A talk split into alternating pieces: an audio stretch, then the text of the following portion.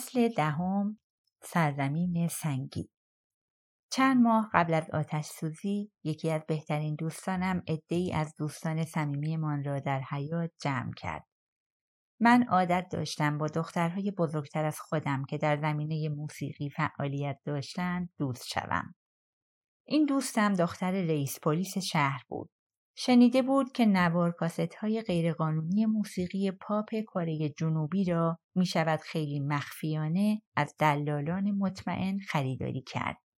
خیلی زود همگی ما صاحب چند عدد از این کالاهای ممنوعه شدیم.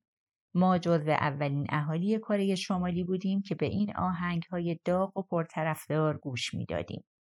گروه کوچکی از ما کم کم قرارهای مخفیانه گذاشتیم و آخر هفته ها خانه یکی جمع می شدیم و وقتی والدین و خواهرها و برادرهایمان بیرون بودند میرقصیدیم و هم صدا با خوانندگان کره جنوبی جو هیون می و هیون چول میخواندیم و میچرخیدیم البته با صدای آهسته در رقص از خودمان حرکات جدید می ساختیم. در حقیقت چیز زیادی در مورد اینکه مردم چگونه با موسیقی پاپ میرقصند نمی‌دانستیم.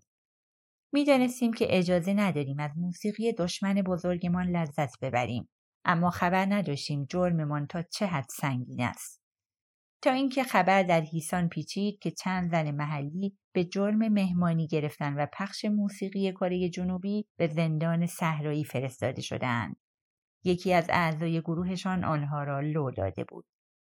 از آن به بعد دیگر روی تختم دراز میکشیدم و در تنهایی به نوارها گوش می‌کردم. آهنگ مورد علاقه سرزمین سنگی نام داشت که خوانندهاش کیم ویون جونگ بود و در مورد زنی بود که کیم عاشقش شده.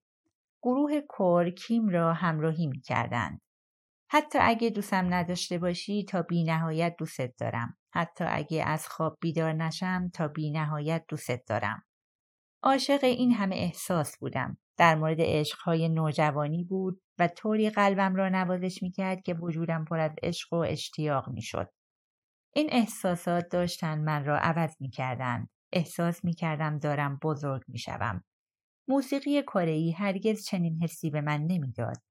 کشور ما موسیقی پاپ خود را داشت اما با آهنگهایی مثل خوشبختی ما در آغوش سردارمان است و یا جوانان به پیش. از گوش دادن به آنها چندشم می‌شد. خودم یاد گرفتم که چگونه سرزمین سنگی را با آکاردئونم بنوازم. در و پنجره ها را می بستم و مراقب بودم که صدا بلند نباشد. اما یک روز صبح وقتی مشغول تمرین بودم یک نفر محکم در خانمان را کوبید. خوشکم زد. یکی از همسایه ها جلوی در ایستاده بود. می‌خواست به محل کارش برود. به من گفت که صدای نواختنم را شنیده است ترس وجودم را گرفت می‌خواست من را لو دهد یا فقط اختار بود با کمال تعجب دیدم که لبخند زد و گفت که صدای نواختنم او را احساساتی کرده و به او انرژی داده. بعد هم سوار دوچرخه شد و رفت. حرفش خیلی عجیب بود. حالا فکر می کنم که او کاملا می‌دانست من موسیقی کاری جنوبی می نواختم و می‌خواست با من ارتباط دلی برقرار کند. علامتی بدهد مثل دست دادنی مخفیانه. چند ماه بعد قبل از اینکه نوار کاست های قاچاقم با شعله های آتش نابود شوند تمام آهنگ ها را حفظ شده بودم. مخصوصا شعر و آهنگ سرزمین سنگی که بعدها مایه آرامشم شد. آهنگ های پاپ کره جنوبی نوعی آگاهی مبهم از جهان آن سوی مرزهای کره شمالی به من داد. اگر در کل آگاهی بیشتری داشتم امکان داشت دنبال سرنخهایی بگردم که نشان دهد جهان بیرون دستخوش تغییرات شگرفی است. تغییراتی بزرگ که حکومت را تحت فشاری میگذاشت که هرگز تجربه اش نکرده بود. یادم نبود که روزها اجازه داده بودند تا کمونیسم در شوروی سقوط کند. آن هم به قول کیم جونگ ایل بدون که حتی یک گلوله.